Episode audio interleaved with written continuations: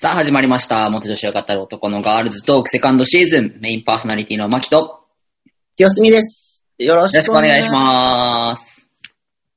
早速なんですけど、マキさんからご報告が、よろしくお願いしご報告が、はい。えっと、先日ですね、まあ無事に、えー第一子が誕生しまして、ます。はい。 はい。おめでとうございます。はい。ありがとうございます。母子ともにお、めまあ今は、最初はバタバタしたんですけど、うん。今は元気にやって ます。あ、よかった。なんかこの間ツイッターでおむつ替えとミルクあげたりとかしたとか言って。あそうですね。しました、しま した。なかなか、はいうん。大変だなと思った、本当に。子供の負、担を切る新生児はね、ミルクが。んミルクがさ、うん。新生児負担を機にやらなきゃいけないから大変。そうだね、そうだね。うん。泣いて、ミルクあげて、おむつ替えて、の繰り返しじゃん。うんいうん。や、ほんと、親ってすごいなと思 った。でさ、ちょっとさ、マキさん出産したらマキさんこれやってたんだよなってちょっと想像しちゃった。やってたね。 やらざるを得なかったね。そう、なんか、この前、初め、そのツイッター上げた時が、えっと、うん初めて会ったんですよ。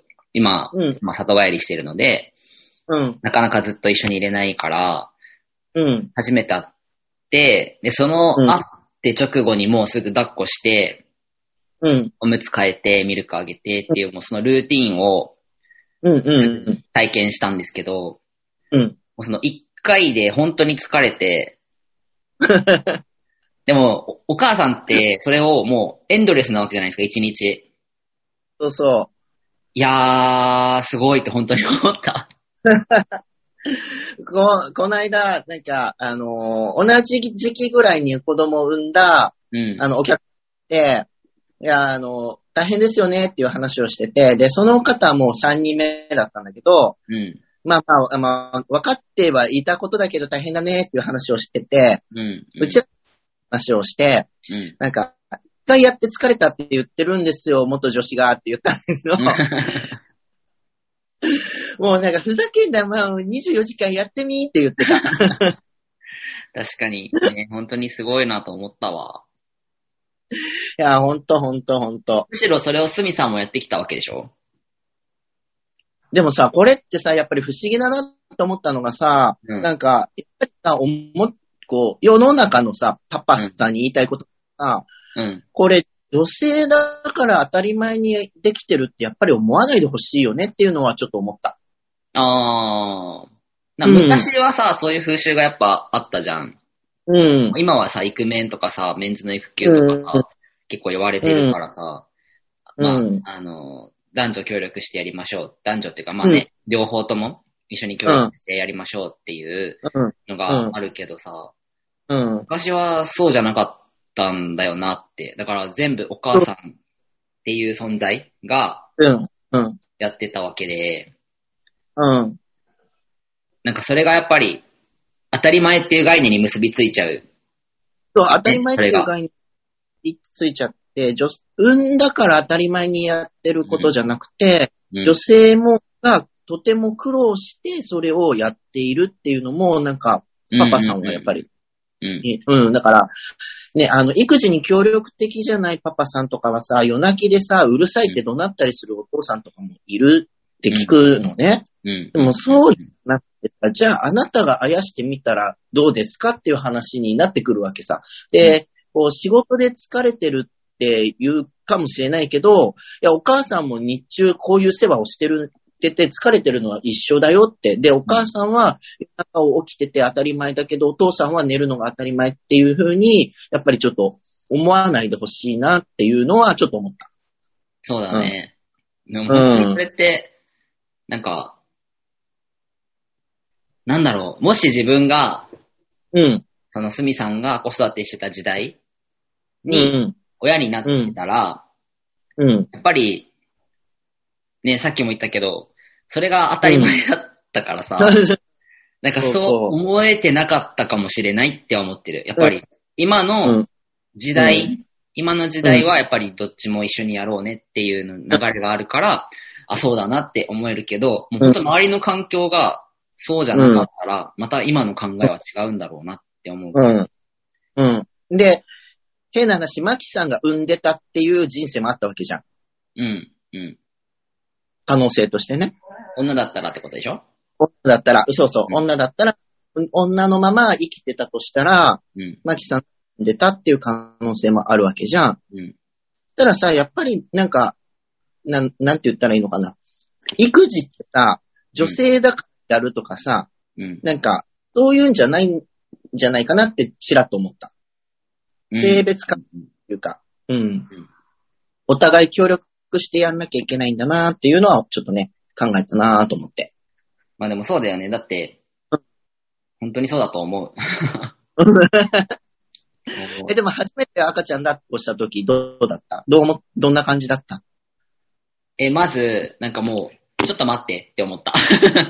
こう赤ちゃんをこう渡されそうになるんだけど、いや、待って待って待って、うんどうしたらいいのっていう。だったあら、抱っこできるの私はって。やっぱさ、犬とか抱っこしてもさ、違うじゃん、抱き方なんて。違うなんか子供の方匂いまがでやふるにけどん首座ってふにゃふにゃしてるしね。あ、そうそうそう。だから、首なんてこう、後ろに行っちゃうからさ、ういやん。どう抱えたらいいんですかっていう。 で、本当なんかもう、テンパってた。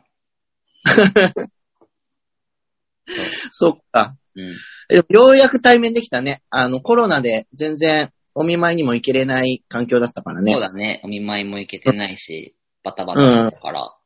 生まれて2週間後か、初めて会った。うん。うん。に会っあ、でもてるから。そのくらいで会えたのか。多分そう。2週間、ううんそうだね。それぐらいだと思う。うんうんうんうん。よかったよかった。いやー、マキさんもパパだね。ねえ、なんか、まだ一緒に住んでないからさ、全然うん、実感ない。実感ない。まあ、少しずつあるけど、うんうんうん。まだ大変さは分かってない。そっか。本当の大変さを。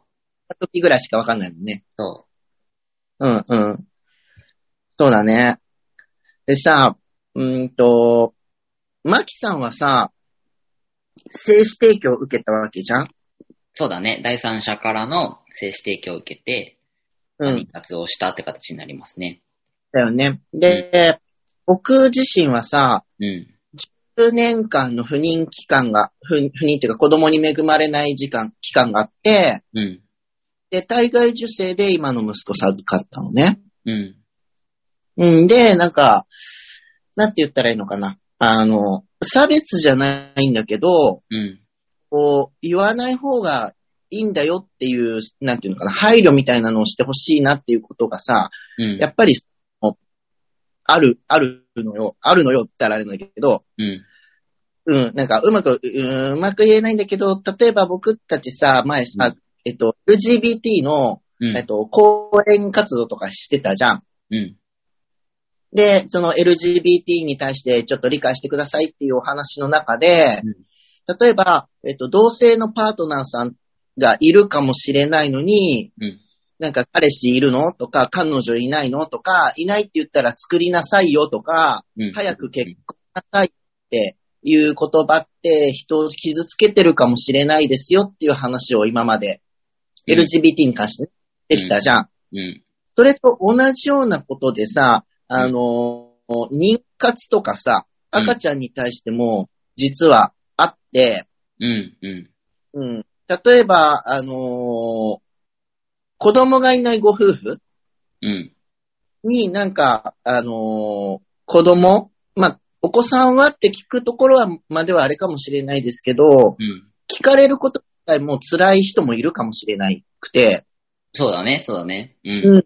そう、妊活してるけどうまくいかなくて、こう、心が傷ついてる方ってそういう言葉もかけられるのが辛い時期とか、僕も10年間子供いなかったからう、ん。うん。すごく辛かったりとかしてたし、で、まして僕、結婚が早かったのね。21で結婚が、えっ、と、子供が恵まれない期間10年間って言っても、うんほぼほぼ20代の期間が子供がいなかった期間なのね。ああ、なるほどね。うん。うん。そう。うん。だから、世間から見たら、こう、若いわけ。うん。うん。若くて子供がいないって思うと、うん。こう、なんか、どう、なんていうのかな、作りなさいよ、みたいな言い方をされたりとか、ああ。うん、早く作りなって言われたりとか、あと、えっと、仕事、面接行くと、どうせさ、すぐこの分とかできちゃってやめるんでしょって言われたこともあーあー、なるほどね。うん、そうそうそう。だかうら、んそういうなんか、偏見とか、差別とかって、そういうところもあるなと思って、そうだねいるんだよね。ううんん。で、例えば、あの、子供が一人しかいない、うちも一人なんだけど、うんの人にも、なんか二人目早く作りなさいよみたいな言い方をしてくる人とかも、うん中にはうん。いるから、あのなんかそういうのも良くないし、で、僕の友達の例で言うと、一人目を流産して、うん。そこから子供を恵まれなくて、うん。不妊治療もあまりうまくいかなくて、うん結局夫婦二人で生きることを選んだ、うん。ご夫婦がいる。うん。でもやっぱり突っ込みがあったから、うんそんなに突っ込んで聞かれたくない部分でもあるわけじゃん。そうだね。うん。うん。だから、そういうことを、そう、周りがね、あの、言っちゃいけないうん。しうん。うん。なんていうのは、僕は思っているんだよね。なんかそう、そうだね。まあもちろん、うん。その妊活だったりとか、そういった夫婦関係以外でもね、やっぱりうん。デリカシーのないこととかっていうのはうん、ね、うん。言わない方がいいけど、そういった夫婦関係とか、その妊活っうん。てことは、さっきのそのう子ん育てはお母さんがやるものっていうような、あうの、ん。意識とうん。うん似。たような感じで、やっぱり結婚しうて子供を持つのは当たり前っていうそ時代だったからこそ、やっぱり当たり前に飛んでくる質問う。う。だったのかなんって想像するし、でもうん今ってさ、やっぱりそういうわけではないじゃん。別に結婚することが幸せでもないし、うん。やっぱりその人によって幸せって形は違うから、もちろん子供がいなくて二人で生活する夫婦もいれば、子供がいることが幸せって思う夫婦もいるから、そんないろんなうん。形が出てきたからこそ、やっぱり、うんね、そのすみさんがいろいろ経験されてきたことっていうのは少しずつ減ってるのかなってはうん。思うけど、でもやっぱりそういった形ってさ、残ってて、うん。なかなかね、難しいよね。自分もさ、うんで FTM で子供が生まれましたって言ってるけどうん、別にな子供がいることを、なんだろうう、んいいことでは言ってるわけではなくて、うん。うん。まあ、一つの形として、うんそう、こういう形もあるんですよっていうふうに言えたらいいなって思うし、だから誰しもが、ね、FTM だから認可しないといけないとか、LGBT だからうん認可しないといけないとか、そういうわけではないなって思うしね。。うん。そううんあの、ね、マキさんと嫁ちゃんの幸せの形を選んだ結果が、今回のこう子供を授かったっていう形であって、そうだね。ね、二人生きて、二人だけの家族で生きていくっていう決めるのも、その二人の幸せの形だから、うん別にそれは、それでいいんだけど、それを周りからこう、なんか、なんだろう、教養じゃないけど、うん。こう、ね、ちょっと傷つけるようなことを言うのはちょっとやめてほしいなっていうのはうんうん。思うんだよね。そうだうね。ん。あともう一つなんだけど、うん。こうマキさんは多分これからだと思うんだけど、うん。ついやっぱりみんなうっかり言っちゃう言葉があって、うん。えっと、マキさんとかさ、なんか、あのー前のさ、メンバーとかはさ、うちの息子見るとさ、もうスミさんにそっくりとか言って笑うじゃん。あー、うんうん。うんうんでも、なんかこれは本当に仲のいい友達だから言っていいと思うんだけど、うん。うんあの、あんまり気軽に、うん。なんか、お父さんにとかお母さんにっていうことも言わない方がいいよねって僕は思ってて、うん。確かにね。そうだね。うんだマキさんはさ、こう、精子的だから、うん。血縁としては、マキさんの DNA を引いてないじゃん。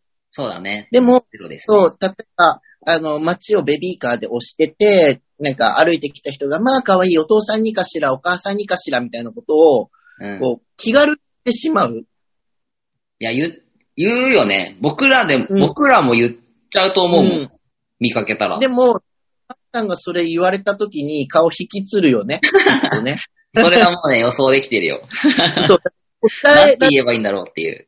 と、なんて言えばいいんだろうってなるじゃ。うんん。で、あの、マキさんのところは精子提供だけど、養子かもしれない、うんうん、そうだね。うん、じゃない子供がいても、それが、こう、DNA 的にね、うん。関係性があるかどうかって、うん。こう、みん、みんななんか、かん、なんていうかな、関係してると思い込んでるわけじゃん。うんうんうんでも、その言葉って、こう、なんていうのかな。えっと、今までのね、うん。こう、決まりきった概念だと、お父さんにって言われたらお父さん嬉しいし、うんお母さんにって言われたらお母さん嬉しいし、みたいな固定念があって、うん。うんで、言葉一つ的な流れがちょっとあるような気がするのね。うんうんうんうんうん、まあ、パパに似て可愛いねとか、うん。うん。パパに似て美人さんだねとかっていう感じにな、つながってるような気がしてて、うんでも、やっぱりいろんな家族があるから、うん。その、事情をあまりよく知らない人がそういうことを言うのは、本当は良くないんじゃないかなって僕は思っていて。うん。確かに。うん。まあ、まあ、可愛いば、だけだったらいいんだけど、うん。まあ、赤ちゃんだけだったらいいんだけど、そこからなんか踏み込んで、ど、どっちに似てるっていうのは、ちょっとあれかなって思うん。なんか、本当に聞いてる側もさ、全然悪気があるわけじゃなくて、本当コミュニケーションの一つっていうふうに捉えてると思うんだよね。なんかそこが難しいよね。う。うん。難しいと思う。でも、ちょっと、このラジオ聞いてる人は、ちょっと、そこをこう、抑えてほしいなっていう気はするしうん。確かに。の、あのー、なに、ご夫婦こお子さんがいない夫婦うんうん。に対して、なんか、あの、子供はっていうのの配慮と同じように、その、生まれてきた子供、あるいは育てている子供が、うん全員が DNA の関係があるとは限らないっていうのをちょっと、そうだね。やっぱり、うん。なっていうのはある。っていうのが、僕自身も、うん。あの、大会女性で授かったんだけどう、ん。うん。僕が体外受精をやってる時って、すごい、こう体外受精をする人の人数がドンってこう跳ね上がったような時期だったのうんね。えー、そうなんだ。うん。あの、国の助成金が始まったばっかりとか、そんな時代だあーなる。ほど。うん。あの、受ける人が増えてきてて、で、んえっと、今までは、こう、あんまり不妊治療の専門医って少なかった。その、僕が治療し始めた時に、どんどんどんどん増えてるような時代だったのね。うんうんうんうんうん。だから、ちょっと、なんていうんですか、病院としてついていけれてない病院があって、うん。うん、なるほどね。も、ものすごく卵子取り違え、精子取り違え事件がうん。報道されてたのね。うんうんうんうん。うん、うん。で、あのーえっと、妊娠したけど、卵子を取り違えた可能性があります。精子を取り違えた可能性があります。うん、で、連絡受けて、授かった子供どうしようかって悩んだ方がいたっていう時代だったのね。うん、ちょうど。うん。で、その時に、うん、僕も、その、ね、体外受精だから、うん、取り違っていう事件はゼロではないうん、うん。かったのね。うんその報道を聞いて。うんでも、僕はこのまま産もうって思ったのね。うん、出産をしようって決めてたから。たとえ血縁なくてもうん、出産し、せっかく授かったから出産しようって思っていたのね。うん、うん。あもしかしたら、え、その後調べてないからわかんないけど、うんうん。もしかしたら自分の子供と、僕もしくは僕の旦那さんうん、うん、との点がない可能性があったの。うん、うん、うん、第三者かもしれない可能性があったんだけど、あったからこそ、僕も、そういう、なんていうのかな、立場。立場って言ったらおかしいけど、うん、うん、あのそういう状況になってたかもしれないっていうので、ちょっと近い気持ちを持っていて。うん、なるほどね。うん。で、10年間の子供がいない期間があったから、養子をもらおうって思った時期があったからうん、、ううんうんうんうん、余計にね。ん、うん、うん。そう、だからそういうところもちょっと、こせめてこのラジオを聞いてる人は、配慮してほしいなって思なるほどね。まあなかなかね、本当にう。うん。難しいというか、なんて言うんだろうな。うん。うん。まあでも本当に、なんだろう。やっぱり多様性がね、多様化してる中で、うん。配慮すべき点っていうものが増えてきてる反面、やっぱうり、ん。なんか配慮す、配慮するというかなんだろう、受け入れるうん。体制が少しずつ整ってきてるのも、あ、なんかうん事実としてあるなって思うから、うん。うん。それも思うん。う。うん。だから別に例えば、自分が中学生、高校生の時に、例えば政治に悩んでて、僕が男になりたいんですって言っうてん。た時の環境と、うん。今の中高生の子が男になりたいんですって言った時の環境って全然違うと思うんだよね。 違うよね。うん。だからそれと同じで、やっぱりどんどん周りも変わってきてると思うので、うんうん。まあ、そういった思いの当事者もいるってことを、まあ、うん。我々がなんかね、伝えていけたらいいのかなって思うから。うん。ちょっとね、頭の片隅に、そうだね。えーなっていうのは思った。はいうん。まあ、こんな感じまであちょ、うん、そんなこんな感感じじでで。。はい、6月の前半は、 えっと、まあ、子供に関することをちょっとお話しさせてもらいました。はい。はいじゃあ、後半も続きますので、どうぞよろしくお願いします。あーす。はい。では、メインパーソナリティのマキと、清澄でした。バイバーイ。